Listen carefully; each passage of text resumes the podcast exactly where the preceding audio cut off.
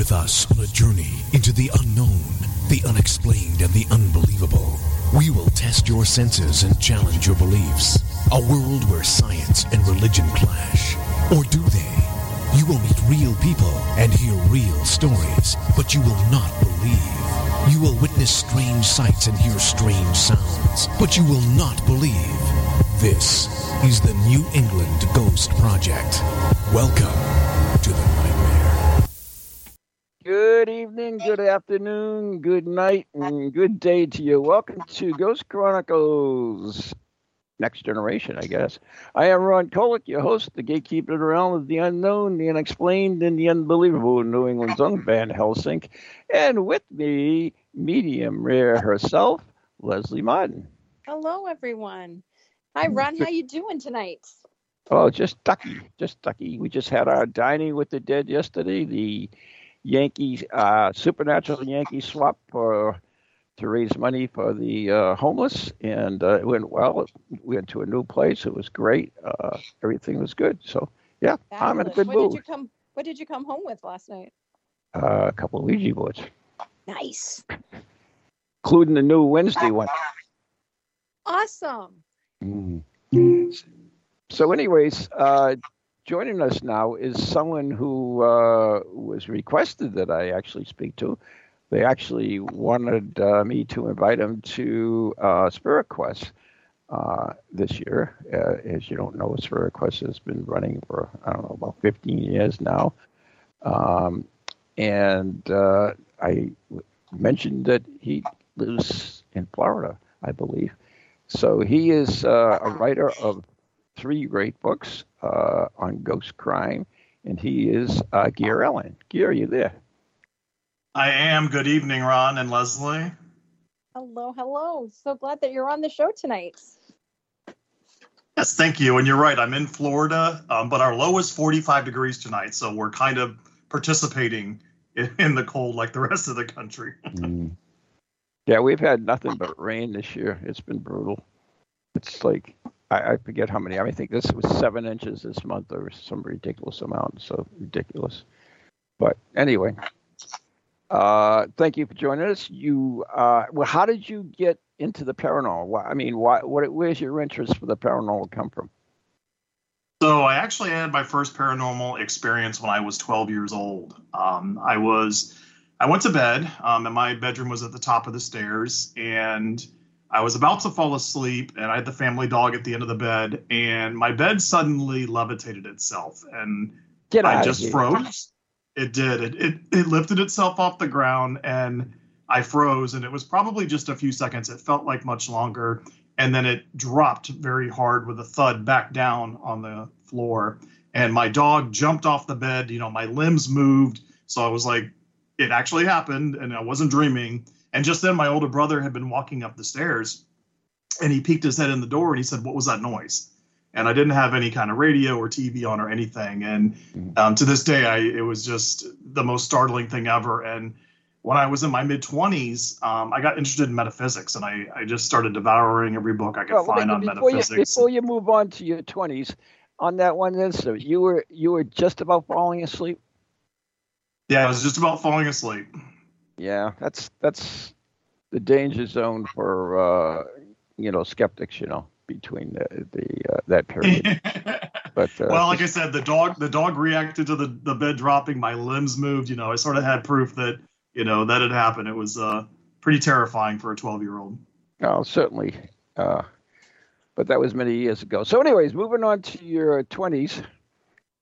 Yeah. So, like I said, um, one day on a whim, I just turned into a plaza. A little strip plaza that had a metaphysical bookstore, and um, they taught classes there and did um, hypnosis, regression hypnosis, and I just couldn't get enough. And I started with um, reincarnation, read every book I could get my uh, hands on, and did some regressions. And then I started studying um, astral projection and just anything I could read on metaphysics. And then I had my first experience where somebody um, unconsciously channeling their spirit guide for me, um, and that happened many times. And you know, just the, the other world, the other side, if you want to call it, um, just came alive for me. And so later in life, I started writing books about it. And I think um, I just published my sixteenth book. Oh, really? Wow. See, I was only aware of the three. Like I said, I was just referred to you by uh, Sandra Chase, who uh, went to see you at the Mass Paracon, I believe. Uh, yep. But, uh, yeah, uh, I wasn't aware of that. So do you consider yourself a, a medium? I, I don't in the traditional sense, but I have definitely had moments where I knew something was going to happen. Throughout the years, they were sporadic and they were, you know, uneventful. I remember somebody was walking up to the uh, break room at the top of the stairs at a, at a company I worked for years ago. And I turned to my coworker and I said, she's going to say she wants a jelly donut, because they had donuts on the table. And he just looked at me and she walked up and she goes, are there any jelly donuts? And I, I, again, you know, that's not that I can put those powers, if you could call them, a good use when I'm, you know, guessing donut flavors. But um, things like that would happen. Um, and definitely, I think what happens with me is my um, solar plexus are really open, and I someone can walk by me and I can just feel their pain, um, and it's it's it's pretty it's pretty rough. So you're, sometimes. You're empathic, then. It, it it seems to happen just at random times, and and it definitely. I, I remember I felt somebody's pain and I turned around and there was somebody on crutches. You know, I'll sort of get like a visual confirmation of, you know, what I was feeling, and that happens a lot. And again, I don't find a lot of use for it, to be honest with you. But but yeah, it's there. So those are kind of the things that that happen. But I'm not like a practicing, you know, um, empath or medium or psychic or anything like that. Yeah. See, uh, Leslie and myself and, and uh, other people have been uh, studying the uh, red light seance uh, for, I don't know, thirteen, fourteen years, Leslie. Yeah, about fourteen years. Yeah, and so we, we I mean, I guess, Leslie, I'm going to ask you, what's your thoughts on this? I mean, is he, do you feel he's more of a medium or, or a, or, or what? How would you describe him? Well, everyone has abilities, and it sounds like he has abilities that he's aware of. I bet he has some abilities that he hasn't tapped into yet. Um, but um, it's very common for empathic people to be in places and feel other people's pains, or you'll be in the supermarket and you know the person that's coming down at, toward you has cancer and you can feel where it is in your body. Um, it's for people who are open to um, that wave of, of em- empathic power, um, being in public places is very difficult at times. Do you find that you have Uh, difficulty when you go out into public places like at fairs or in malls or anything like that? It's funny you ask that, because it's, this is going to sound crazy. Um, I just turned fifty-five, but my entire life I have always had this, and, and I have no problem being out in social, you know, situations, doing presentations where I'm in control. But if I were to attend a, like, you know, a thousand person meeting at a company or a trade show, I was always so off. Like, I couldn't get myself together. I was agitated. I wouldn't go to the um, the event they had that night, the, you know, the concert they put on, or, you know, whatever they're doing, the the gathering. I did not want to do anything like that. And it was only le- recently that I realized that I couldn't stand the crowds, and I I never defined it that way. And I just thought that my um, solar, I, I thought that my chakra, my stomach chakra, was just too open, and mm-hmm. so I kind of. I kind of wave my hand over it when it happens and try and close it a little bit. So I know you hear about, you know, chakras being closed off and causing problems, but I think they can be too open too. I agree with you on that. Yes, um, people who open their chakras should always close them at night. So, you know, um, so if you are into, you know, opening and closing your chakras, you can't leave them wide open, or they do cause you problems and they do interfere with your life. So I think you're experiencing part of that, right? Yeah. And, you know, I don't know, you tap into a lot of emotions when you're writing. You become these characters and you have to embody them, and you're pulling from your own experiences if you can to sort of give them their their flavor and their their color and their shade and their attitude and the whole nine yards. And, you know, I don't know. I, I just I always feel it in my solar plexus. I feel it in my stomach, and I always have um, for all my life. Yeah. And uh, another thing about your solar plexus, you know, is trust your gut. What do you feel in your gut? That's, you know, that's what you're feeling right there. It, you know, it's your gut. So. It's funny because I can, I, I can I can p- definitely pick up on people if they're lying to me, or, you know, I can pick up on a lot when it's not important to me. So if it's somebody that, you know, I, I overhear something or it doesn't really matter to me, it's like I can pick up, but I can't be objective if it's someone close to me or if what they're saying matters to me, if that makes sense.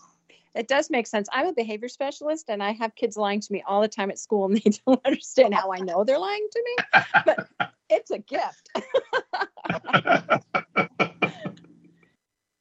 So I hear you on yeah. that one. So, Gia, I'm going to ask you just to turn down your volume just a little bit, sir. Turn it down? Okay. Yeah, turn it down a little. We get a little bit feedback from you, but uh, yeah, you know, there you go. So, want to say something? Better. Yeah, it seems to be. I'll, they'll let me know if it isn't. Uh, so. You've written, uh, the reason I, I wrote you on, is, I wrote you on, the reason I uh, asked you to come on the show is you have a three books in your series uh, called Ghost Crimes. What what are those actually?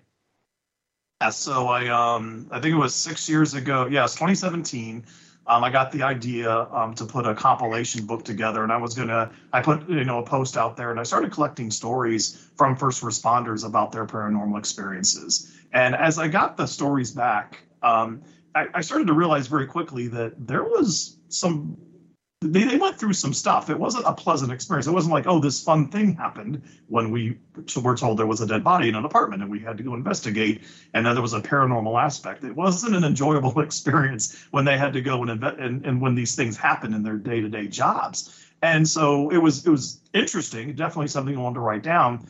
But it dawned on me that it wouldn't do it justice to what those folks are going through um, if it was just a compilation. So I decided to go ahead and write a narrative, a story, um, and, and one of the characters is based on one of the individuals that gave me a lot of the stories, and show them going through their job over years, having those paranormal experiences that they could not explain, being un, not really wanting it to happen, not welcoming the events at all, and of course trying to reconcile it. And in some cases, you know, even try to, you know, report it back as, you know, hey, the ghost did it, you know, which is something obviously that they, they can't say. And so that that's where the first Ghost Crimes came from. And so I created a character named Detective Burke, and he goes through, and he is he's a very level-headed, left-brain guy, but um, he went through some stuff, and, and that's where it started.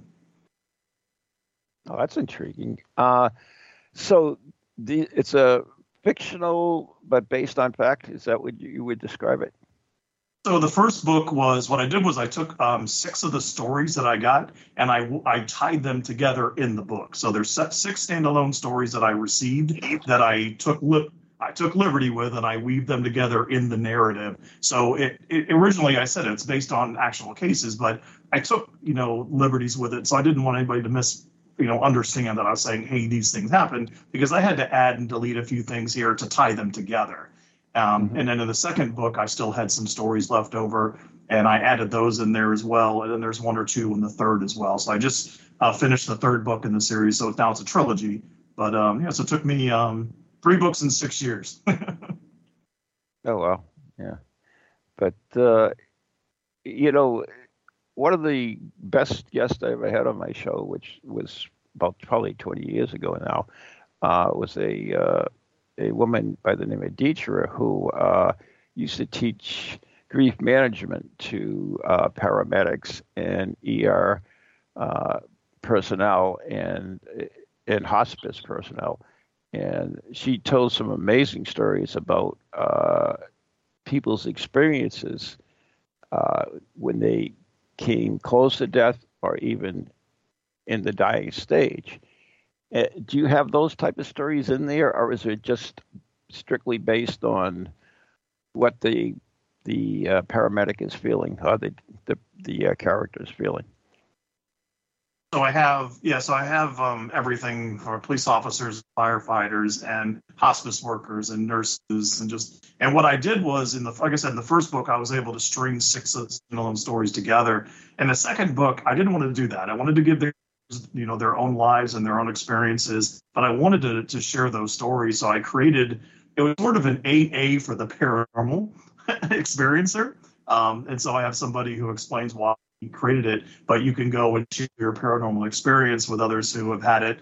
And usually it's the, the folks that go to those are the ones that are shaken by it. They can't make sense of it. Um, it goes against their religion. Um, they actually feared, you know, being hurt um, by it or their family being hurt. So there's a reason why they were driven there to sort of share that story. Um, so that's kind of how I got the rest of the stories in the in the book, the second one. Oh, wow. That's pretty amazing. Can you give us a synopsis of, of one of them, just of one of the stories in the three books that uh, you found you think we might be interested in? Let's put it that way.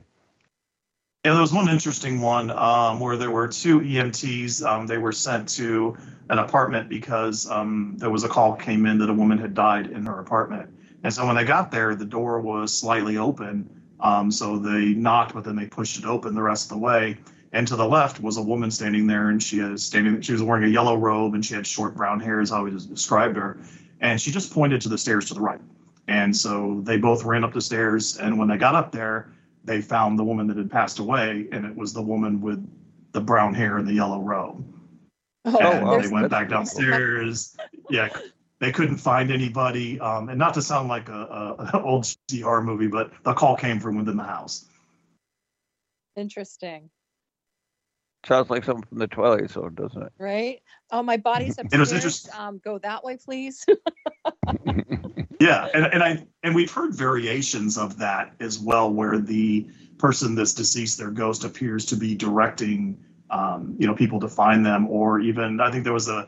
One report where um, there was a car accident on the side of the road, and when the um, responders got there, um, a woman, you know, said this way and took them all the way down, you know, where the car had, you know, landed behind trees and it was hard to see, um, only to find that there was a child still alive in the car, along with the person that had directed them there with their dead body. Oh, wow, that's pretty cool. Yeah, this, yeah, I mean, this, there's a lot of different mid- variations of that story. Yeah, I was going to say there's many, many stories throughout history of uh, what I call messenger ghosts, and that's that's spirits that are that are passing or have passed, or uh, and they they show up for a particular reason or to uh, visit loved ones, let them know that they're still alive on, and on another plane, or that see how they're doing. I know what happened to my mom. Uh, my dad died at a family pickup, never picnic. And never got to say goodbye to her. And then that night when she was in the bedroom, she didn't believe in any ghosts or anything else. She was devout Catholic. And uh, all of a sudden, the uh, my father appeared to her uh, all dressed up in a suit. And, of course, she screamed, and then he just disappeared. But there are other stories where, uh, you know, one from the U K comes to mind. I think it's in my book, three sixty-five, three sixty-five Ghost Stories, Ghost a Day. And uh it describes about a, a son who visited his parents in their uh, house at, uh, in the U K. And he, at the time they saw him, uh, he died you know, when the ship he was on sank in uh, the Mediterranean. So, I mean, it's throughout history, there are many, many stories like that. Yeah, and, you know, over the years, people have asked me, because um, in nineteen ninety-nine, when I bought this house um, that I still live in, um, I didn't know it, but it was haunted. And I, over the years, I wrote that story in a book called The Dead. And over the years, people have said, you know, you know, are, are ghosts bad? And I said, it depends if you know them or not. said, well, if you do, you're probably okay. So let me ask you that: are ghosts bad? I mean, do you do you believe that there are evil ghosts? There are uh, ghosts that want to hurt you. You know. There's so many theories out there, and I've entertained a lot of them, but I think I think what happens is the longer you don't pass on to the ne- whatever the next world is, so to speak, I think you more and more lose who you are, um, and you're just consumed by probably frustration and anger and whatever emotions you may have taken over there. And so I think you just become less of what you were and less human. Um, and I think you probably there's probably a need for energy. And so there's that, and, and you just, I don't know, and, and I've, that's that's kind of my initial thought. You know, as far as demons, I don't know. I, I kind of lean towards demons being aliens, just what they do, and that other plane that, you know, was we can't really access unless unless we're in our dream state. And I don't know if they're bad or they just, again, it's an energy thing. Feed off energy, whether it's good or bad energy. But let's face it, you know, if I want to get a reaction out of somebody, it's easier to do a bad one than a, than a good one, right? Yeah, well, the, the problem with demons is that people like to uh, dismiss them for one reason or another. Either that they're, they're just, you know, bad uh, spirits that are, have carried their per- evil personality onto another plane. Uh, they they wouldn't accept it as a separate entity where, you know, as you have a a uh, an institution like the Catholic Church. And, uh, you know, most people poo-poo that because it's religious, but that's not necessarily true. They are religious, but the the been investigating demons and possessions and the paranormal for hundreds and hundreds of years, and they have quite an extensive library and uh, archives and uh, actually artifacts on the paranormal. They have a huge museum on the paranormal at the Vatican, and so there's there's different planes of thought. I think a lot of it, and we've discussed this in the past on, on, on the international show, is that, uh, you know, how you, how you see the spirits, demons, ghosts is two key factors. Your, your uh, environment, how you were brought up, and also the influence of, of uh, excuse me, not the environment, the environment of what you being influenced with, not by now, and also uh, how you were brought up, the two two key influences. So we see everything through our own eyes. Uh, we, we see ghosts through our own eyes. We see demons through our own eyes. And everything we see is filtered through our own beliefs. Do you believe that, or you, you just don't? You know, I mean, that's that's an interesting thought. Um, you know, going back to what I was saying before, it's, you know, you can see a human go from a baby to a very evil, evil individual in seventy-five, eighty years, and they're basically not recognizable from that infant stage when they were pure and innocent. So if somebody passes over and for, you know, many, many thousands of years, you know, they can morph into something pretty evil too. But, but yeah, I mean, if your brain can't understand what it is like it does in the dream state, it'll kind of find the, the thing. So, you know, if you saw a picture of a demon, you know, in a Bible when you were early in Sunday school, you know, that's probably how you're always going to see them. Your brain says, okay, that's what a demon looks like. We've never seen one, but that's what we are told it looks like. So they project it out. So, yeah, probably has a pretty good stronghold on that for sure. Yeah, but also, and I'm going to ask Leslie, too, is that as mediums or sensitives, when you run into a spirit or, or a ghost, you must get a feeling from it. Uh, you know, you you said you're empathic, so you must get some empathic feeling of what this uh, thing is. Uh, is. Is that true or not? Are you, are you directing that at me?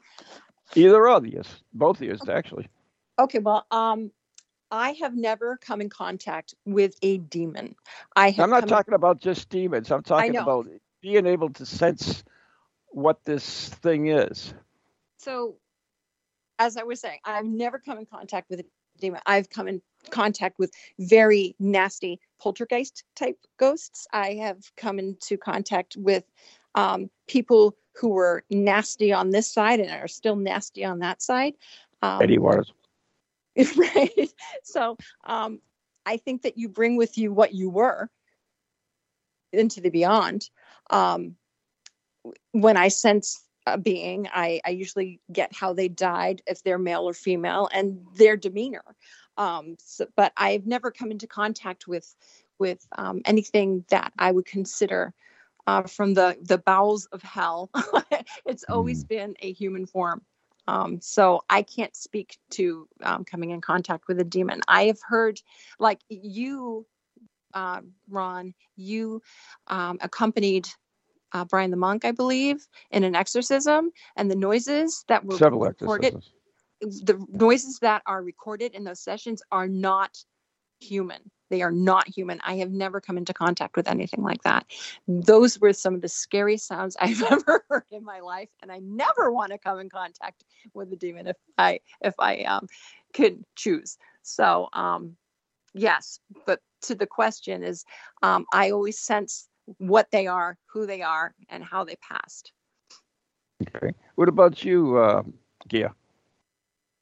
So for me, it's very different. And, and I'm going to sound like I'm not very bright at times, but it always surprises me. So what happens is I will be agitated. I will be irritable. I will, I'll be fidgety, and I don't understand. And I don't even realize I'm being that way. And then what happens is I realize, oh crap, there's something in the house. Something followed me home. And then I realize, okay, and then I can kind of tune in, and then I get a feel. And I don't get a lot of specifics, but I definitely can pick up on whether it's male or female. I'll give you an example. Um, Went and looked at a house, um, thinking about moving, and this house was just beautiful. And, and the husband and, and wife had lived there all of their lives, and the husband had literally like built everything in the house, every room, done all the wood furniture, the whole nine yards. And I could just feel that it, this house belonged to these people and their energy. And I thought, and it wasn't my style anyway, but I thought I could never buy it because it wouldn't feel like mine. It would always feel like theirs. And on top of it, their their daughter, who, who was still living, um, was showing us the house. It was a very emotional tour. So I really got an impression that they did not want me to buy it anyway. And I said, don't worry, I'm not buying it. Anyway, I get up in the middle of the night. And Brooke, it's, um, actually, we got to take a break right now. You're listening to Ghost Chronicles. We'll be right back after the following messages. Where'd that come from? I didn't see the Jews.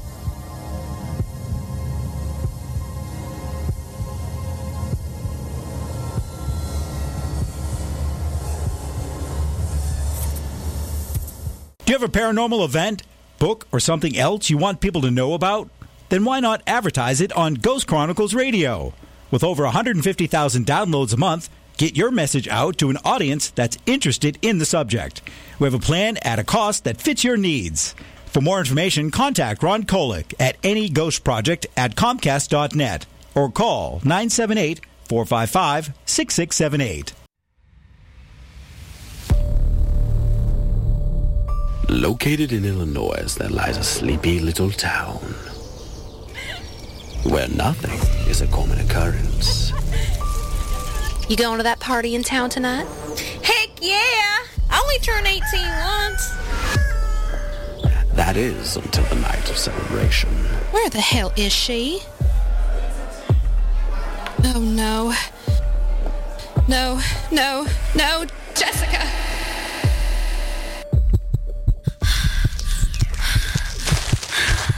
What?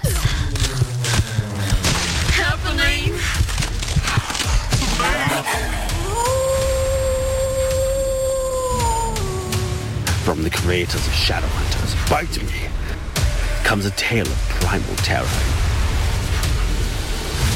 grindcore mayhem. Shadowhunters, kill Jessica, kill!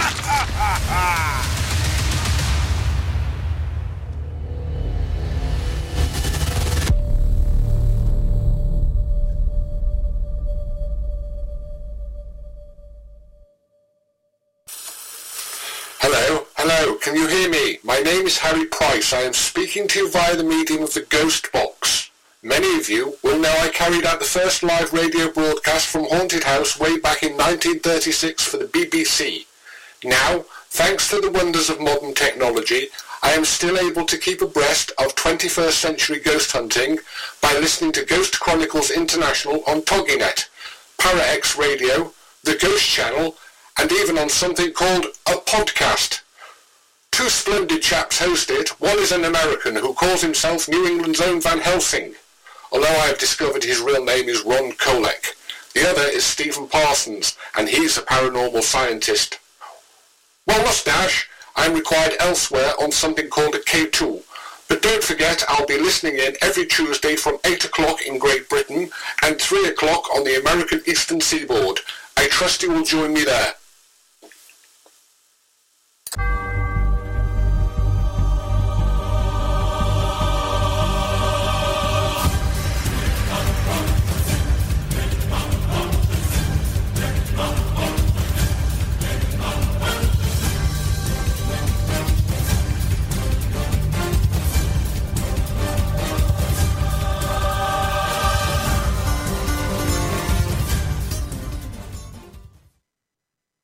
Well, good evening, everyone, and welcome back to Ghost Chronicles Next Generation. I am Ron Kolek, and my host, co-host tonight is the lovely Leslie Martin. And our special guest, special guest is author um, Gare Allen. So just before the break, before we got rudely cut off, uh, you were talking about, I, I lost t- total track of thought here. So you want to you want to pick up that, or you want to give us something new? Yeah. Well, I, I, the, the short of it was after looking at a house that I was thinking about purchasing. Oh yeah, there um, we are. Okay. yeah, um, I could tell that the owners, the, the husband and wife, you know, didn't, there there wasn't a good feeling about it at all. Well, in the middle of the night, I was woken up abruptly, and I could just feel a woman's presence, and I was like, wow. So I, I get up and I go to the bathroom, and as I walked into the bathroom, Um, one of the towels on the counter, it didn't fall off. It flew across the bathroom. And I just said, look, I'm not buying your house. It's you're, you have nothing to worry about. So, but that was one of those situations where, to me, it was just clear. The energy was so strong in the house. I could still feel that energy when she came home with me, you know, to make sure I didn't buy the house, I guess, was her mission. So. So let me ask you this. Do you take uh, precautions at all? I mean, do you protect yourself at, at all? I do. And, and it's kind of frustrating sometimes because I, I wonder how they get in, so to speak. So I do a uh, sea salt and holy water barrier barrier around the house, all the doors and windows. But, mm-hmm. you know, I, I've always thought that if your house is hospitable to negativity, they'll get in. It's just like, if you keep your kitchen clean, you don't see bugs. If you don't clean your kitchen and leave dishes in the sink, you're going to get bugs. It's sort of that that thought process. So I try to keep the house really clean. But um, I think when I go to certain places um, where there's there's other energies, you know, I think a casino is probably the best place. You know, there's a lot of negativity in the casino, or maybe a, a dive bar or something like that. And I always know when I go to something like that, I'm like, oh, I'm going to bring a hitchhiker home. And so then... Yeah, and then so I just got to reestablish my barrier, and um, I have some other stuff. There's some, you know, putting bowls of holy water underneath your bed, and there's some prayer, you know, Saint Michael's prayer, some other stuff to say um, that I do practice. But, you know, it's just like anything else. You can treat for termites and bugs, but they're going to – every now and then one crawls in, right? Mm-hmm. Yeah, you know, the, the interesting fact about that, I mean, we do uh, – I do paranormal investigation for uh, quite a while, long time yet. And sometimes we go, we do an investigation. We have spirits uh, or ghosts that are there, and they have nothing to do with the place and nothing to do with the people associated with it. They're what I call street ghosts, and those are ones that just, you know, come in because either one, they realize someone's trying to contact the other side and they want to be heard, or two, they're just curious. So I would imagine on on the same way is that if, you know, if spirit wants to come in, they're going to come in. I mean, it's it's simply as, as that. They they realize that that you can uh, sense them, and they have a point to say, and so they're going to uh, make sure you get the point. I have, you know, and the other. Um, I was going to say, I, I had a little boy. Um, his mother came to me, and he was seeing spirit, and he asked me, why? Why is this happening to me? And it comes down to your light is on. It's like at Halloween, when you turn your light on, the kids come and get the candy. Well, your light is on, and they can see that, and they're coming to find you because they know that you will hear them. So um, to avoid that happening, you have to protect yourself. And um, it, it's all about intention and um, owning your power and uh, protecting yourself by saying a prayer, like encircling yourself with white light, and um, and saying, this is my space, you may not come into it. So that's something to consider in the future when you're feeling like people are attaching to you and, and following you home. What about a situation where um, someone's passed over recently and they're a really good person? They're just lost, and they realize that you're a light, so to speak, and they come home and they can get in because they're, you know, very positive as well and of the same mm-hmm. vibration. Mm-hmm. I mean, I think that happens too. So not, you know, I mean, and, and this individual that threw the towel across the bathroom, she didn't want me to buy her house. It doesn't mean she's a bad person. Like, she's just right. probably very protective of a home her husband literally built with his hands, and she mm-hmm. wanted, she was going to choose who was going to, I guess, move in there. It was her. So, yeah, so I don't think she was a bad person by any means. She just had a particular mission that night. Yeah, absolutely. Absolutely. Now, now we've mentioned uh, protection uh, several times in the show already. And I want to say that uh, it's no, we're not necessarily saying that's the only way you can protect yourself. Whatever works for you, uh, whatever your particular spiritualist beliefs are, uh, that's what you should follow. And we're not trying to sway you one way or the other of of doing something different. Uh, that, that being said, unless of course you use Van Helsing's special blend, then you stay safe all the time. But that's another story. So anyways, uh, you mentioned you have other books besides uh, the Ghost Crimes. What other ones do you have, uh, Gia? So what happened was in, oh gosh, was it twenty sixteen? twenty, I think it was twenty sixteen. Um, I had written a, a series of short stories called Seven Lessons, and they sort of told um, about my experiences with a fictional narr- with fictional characters. And after I wrote them, everyone kept asking, did those things really happen to you? Is that what they're based on? And they were. And I said, you know what? Let me go ahead and just uh, and put everything down and really chronicle every everything metaphysical and, and paranormal that's happened to me since my bed levitated at twelve years old until twenty sixteen. And that's what I did. I sat down and just wrote it from my perspective. It's sort of like a paranormal memoir of just all the things that happened to me and how I interpret them and how I define them and how I integrated them into my life. And some were very fun and exciting, and some were confusing, and some weren't so fun and exciting and a little scary as well. Um, and that was important to me because as I aged, um, I realized that my memory waned a little bit. And as I remember that time we went to Saint Pete and like that was Clearwater. I'm like, oh, yeah. So I was remembering events, but I was changing details, and I didn't want to forget what had happened to me because I had some really exciting experiences. Yeah, and that that happens, which, uh, you know, a lot of times people will have Uh, paranormal experiences, and uh, they'll be quite taken by the time. But as time goes on, their brain starts working on it, and it starts rationalizing certain things away, and then experiences that they had are lessened or even changed from the original uh, perceptions at the time. I know that when uh, Maureen and I wrote our books, uh, Ghost Chronicles, Uh, we thought things happened a certain way during investigations, and but when we went back and played the video or played the audio on it, we realized, oh, it didn't happen that way. It happened that way. So we went through it, our evidence, and made sure that it was, you know, really the way it happened. And I, and that goes to show you that, you know, it doesn't matter who you are, your mind works differently. Uh, it begins to rationalize, begins to forget things. It begins to, I mean, our memory is, quite frankly, is is not that large as we think it is, uh, especially uh, uh, short-term memory. We can only hold so many thoughts for a short period of time, and, and they just uh, tend to uh, fade away. So, uh, yeah, that's important. And uh, I, I'm glad you uh, did that, that you were able to write that down and, and save them for Uh, other people to read and try to understand. Um, yeah, the response was... Your, sorry, Gare. I was looking through no, your, um, your uh, Seven Reflections books, and you talk about past lives, you talk about uh, past life regression, you talk about out-of-body experiences, appearances of ghosts, alien abductions, psychic abilities, and karmic implications. And so it's like every novella that you have here talks about a different subject and a different topic. Different it's, modalities. Yeah, and it, they look very interesting, and I'm thinking about picking up a few myself. Right, you should.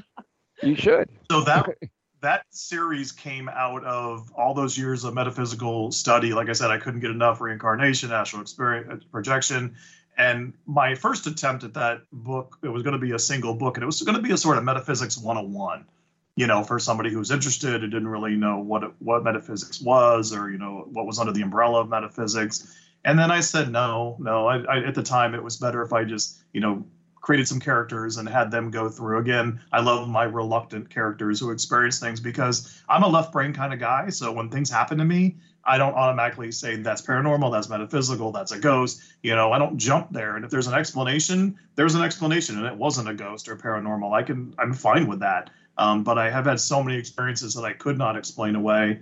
And I'll have people that read my books and they say, that happened to me in this way, or I never, that's happened to me and I didn't know how to reconcile it. And, you know, and you help me kind of see that perspective and it makes sense. And they're able to kind of integrate it into their lives. And when it might have been something that was bothering them or, you know, or weighing them down. Um, it's because, you know, paranormal investigations and experiences are fun, um, but they can also kind of, you know, t- tug at our understanding of things and, and maybe even bring some discomfort, especially when you lose a loved one. I went through that with my mother when she passed, and went through a rough time where I said, I don't know if she's at peace. Did she cross over? And I really couldn't get past it. And I had an amazing experience where I, I went to the gym and I was complaining to my poor workout partner about that thought that I didn't know if my mother was okay on the other side. And the poor guy just listened. And then I went home and it, the house was completely quiet. No T V, no radio, no nothing. And I took out my phone just to send him a quick text to say, hey, thanks for listening. You know, sorry about everything. And I hit the voice dictation and it beeped, and then it immediately beeped off. And so I went to hit it again. But in that split second, it had recorded two words, Mom good. And oh, I just thought, cool. I got an amazing message at that moment for that. And so again, you know, just kind of saying the paranormal wasn't working with me up until that moment, because I was truly, I didn't know if my mom was okay. You know, it's fun to think, you know, people pass over and there's ghosts and all that. But when it's a loved one, it kind of comes at you a little bit differently. Yeah, I know that... Uh... Leslie and myself, when we when we do these seances and everything else, we, we kind of try to keep our, per, our personal life uh, in a different box, as Leslie says, uh, and and not get involved in it. But it does it does creep in, right, Les? It does. Um, I think it was the last red light seance that we had. Um, the message came for me, and I'm the medium of the group, so I'm there to serve other people. It's not about me. And the funny thing was, is when it was about me, I wasn't getting any of the information. So the information had to come through the table, um, because that's not why I'm there. And you're not supposed to use your abilities for yourself anyway. Um, it's just not what you do. Um, and um, says you. It, It makes it makes me very uncomfortable when things come through for me, because it's it's easy to be the person who's telling you, okay, this is, you know, your dad, blah, blah, blah, blah, blah. But it's hard to hear it, you know. So it's not like I'm I don't go to the seance to get a reading for myself. You know, uh, I'm there to to um, just help out and, and give the information that I can. And I get very, very unsettled when information comes for me. And I know, Ron, you're the same way. Mm-hmm. And I mean, we had someone in the group uh, that, uh, you know, started getting involved in more and more, and everything was going through him. It was like, uh, you know, it was his mother, it was this person. It was always, always something associated with him. Uh, So that's why he's no longer in the group. But, I, you know, that's that's not the way it is. We're there to try to understand and try to study uh, the phenomena of the red light seance. And it, it's it's really not supposed to be about uh, any particular person. Uh, whatever comes through, comes through, which is intriguing for the results we get. Uh, because So do you feel that that's a wrong way of doing things, Gare, or, or is that something that you would uh, endorse? You know, I don't think I could use any of my abilities because, I, like I said before, I can't be objective. So I don't think I could use anything for my benefit. Um, so I, I probably wouldn't even try. But if something came through for me, like, like I said, I had a friend who um, did channeling, and his spirit guide would come through, and she had messages for me, but she also had messages for him. But my thought process was, okay, if they're giving me a very specific message at this moment, it's relevant for something happening, going to happen.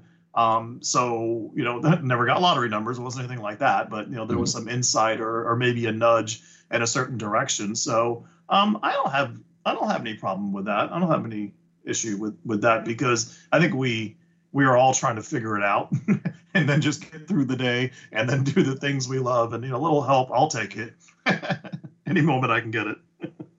Yeah, I mean, the difficulty about messages for yourself or through yourself is that, once again, everything is filtered through you. So you're, you're looking at different. I mean, we get, for instance, uh, my wife's desk is across mine in the, in the office here, and uh, she she does this uh, prayer thing every three o'clock, uh, which is done throughout the world at three o'clock. Everybody says these particular prayers.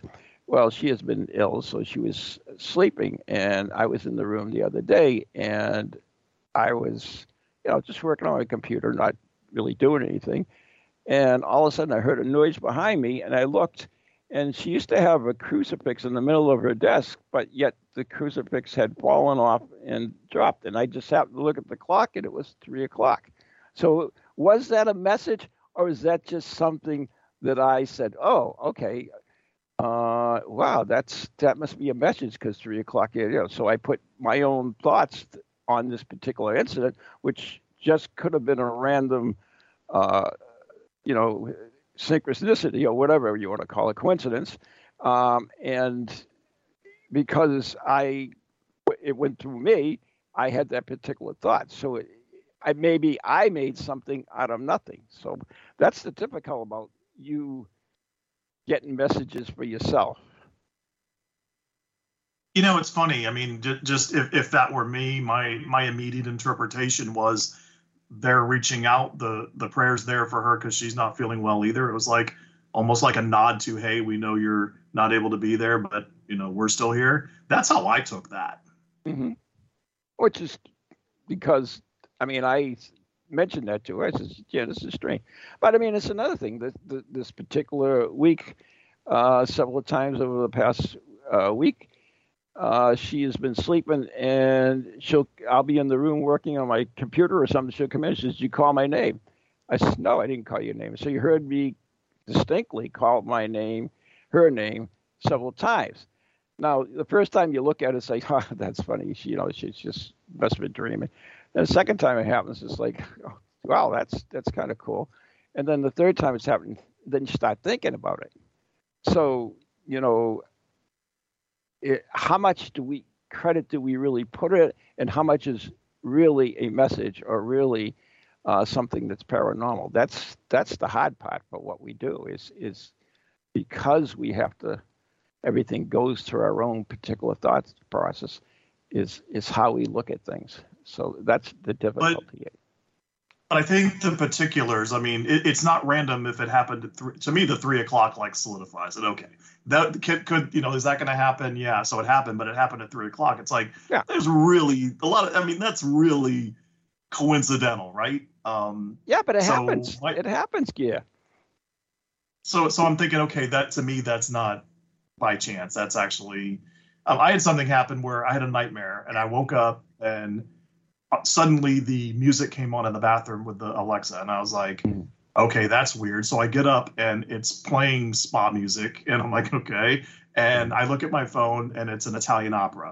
So I, I screenshot it. I went back to bed. Well, the next day I Googled it and the name of the opera translated to You're Going to Die. I love and, it.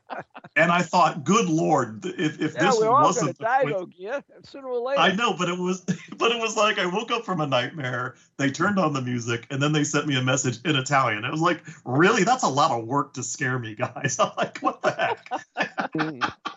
Oh, once again, was it just a coincidence? And well, again, I had a lot of I had a lot of fun. Yeah, exactly. I had a lot of fun figuring it out. The next day I was proud yeah. of myself, but I'm like, really? That's that's how you that came up with this cool, by the way. That is really cool. That is pretty cool. Yeah. So what's your thoughts on Ouija boards, Gear? Oh, I do not mess with them. I have a Ouija board story. Um, so I messed with the Ouija board. Um, lots of stuff happened in the house. Did not like it. Lots of negativity. Things were not good. In, I mean, I, I didn't like it. And I'll tell you something about a Ouija board. When I was working at I realized that my thoughts were the the things being um, spelled out. Mm-hmm. I, I could control it, and I didn't like that. I'm like, what? They're going through me. And the person I was working the Ouija board, I asked, asked him to try and do it, and he couldn't do it. So, mm-hmm. True story, um, swear to God, this happened. Um, we I took the Ouija board, and I took it out of my drawer, and I put it on the dining room table. My friend came over, ready to go to the gym. He said, what's up with that? Do you want to play the Ouija? I said, no, we're getting rid of it. So we drive to the gym, and I stop at one of those donations where, you know, it's only like, you know, maybe six inches wide. You can put like clothes and, and anyway. So I slid the Ouija board in there and figured, I don't know, someone might want it. And oh, yeah. the next oh, day, yeah, the next day is God is my witness. Um, I come home from work and my friend is with me because we work together, again, getting ready to change for the gym. And the Ouija board is sitting on the dining room table. And he said, didn't we drop that off yesterday? And it was the most terrifying thing because we just stood there in the doorway.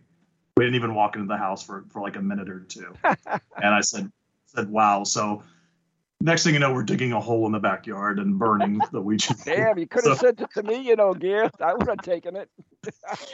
Get the no, shovel. So, we're burying the damn Ouija board. It's going in the ground. Yeah. But what happened right before we did all that, the la- this was the last straw, was I pulled it out because we were going to play with it, right? I mm-hmm. took the lid off, and the dogs, I had three dogs at the time, ran and chased an, an invisible something down the hallway. Like something had jumped out of the board and ran down the hallway oh, into the so front cool. guest room. And, and, and I looked at my friend and I said, what did you just see? He's like, it's like something jumped out of the board and your dogs chased it, all three dogs. And I was like, wow. And I said, okay, now I'm just letting things into my home through the Ouija portal. That can't be a good thing. Yeah, I, people send me their, their Ouija boards that are cursed, haunted, or whatever all the time. I have a huge collection of them. But, uh, yeah. Yeah, so, so if you uh, ever want to dig it out of the backyard, you can send yeah, it to Yeah, you can send it to me. We'll take it, but we got the storage. We got the room for There's it. Probably about, there's only about eight letters left on it, I think. The rest is all burned off. yeah. yeah, it's, it's, I don't know. It, Ouija board is a, a strange thing. I mean, uh, we, I'm, I'm Catholic. I don't know if I told you that, but uh, we were at, we were at the, uh, Mass on Saturday, and uh, they they showed all the uh, they had slides about what things you shouldn't be doing, and of course it was Ouija boards and tarot cards and pendulums and and all the stuff that I do, and uh, it was like oh okay, but anyway. But I think they, they also were singling showed, you out at church there, Ron. And then, wait a minute, then they showed the one of all the things that you're supposed to be doing, and those are all the ones I had too. So there you go. I, yin and yang, yin and yang balance. You're well-rounded. But anyway, uh, so Gare, if somebody wants to find out um, more about you and, and where to get your books, how can they do that? I go to my website, which is gare allen dot com, and then all of my books are available um, on amazon dot com. Um, I got paperback, uh, Kindle, um, on Kindle Unlimited, um, and I also, they're available on Audible. Oh, Audible, too. That's kind of cool. Did you record them? I did not. I considered it, um, but I'm so glad I didn't, because I went through Audible, and you get to audition these talented individuals. And I just found the most amazing voices for my books, and I'm so happy with every single one of them. And um, the individual, Lawrence Locke, who does uh, Detective Burke in the Ghost Crimes series, is absolutely perfect. He he reminds me, do you remember the old show Dragnet? Yeah, of course. He's, he's sort of got that. Wait a minute, which, wait, wait a minute, which one? Which one on Dragnet? Is it Friday or, or uh, yeah, Friday. Thursday, yeah. Cool. Yeah, that's that was a good show. Blast from the past. I like it. Although they did a remake of it, too.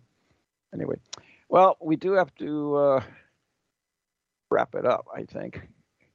So uh, we want to thank you for being on the show. Anything else? Uh, you going to be anywhere that people can come see you or anything? Um, I do not have any Paracon scheduled right now, uh, but you can go to, I'm on Facebook, um, Instagram, and also on TikTok. And then, like I said, at gare allen dot com. I'll post all the events that I have coming up. Um, right now, nothing scheduled, but considering a Paracon actually up there, Sam Baltrusis is doing um, another one in New England, so I may be coming up there later in the year. Just kind of see how that plays out. Ah, shoots! I think his run's close to SpiritQuest. I said I was going to tell you, oh, if you're up here, we'll, we'll put you to work. Uh, we can certainly get you a gig, but uh, anyway, yeah. Let me know how that uh, if you're going to be up here at all, and uh, shortly uh, we can uh, you know get you something to. Uh, to do. Anyways, anyways, thank you for uh, joining us today, and uh, I appreciate it. It was an interesting talk. Leslie, thank you. Thank you for having me tonight. Mm-hmm. And, yeah, thank you both.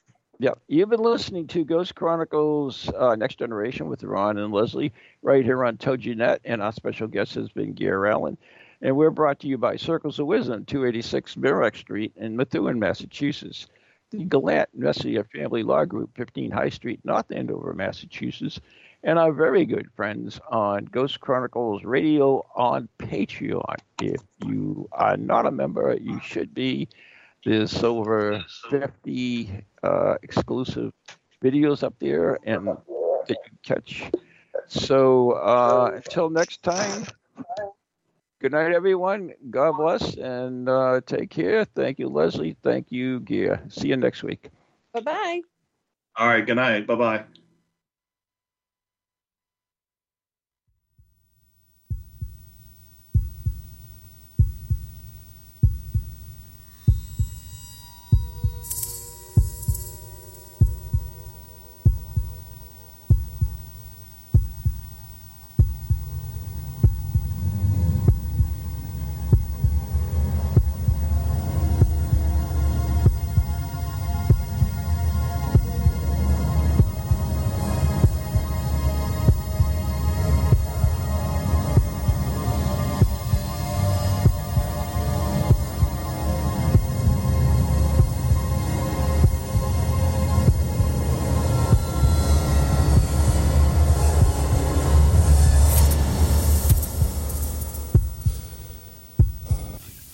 Ghoulies to ghosties, long-leggedy beasties, and things that go bump in the night.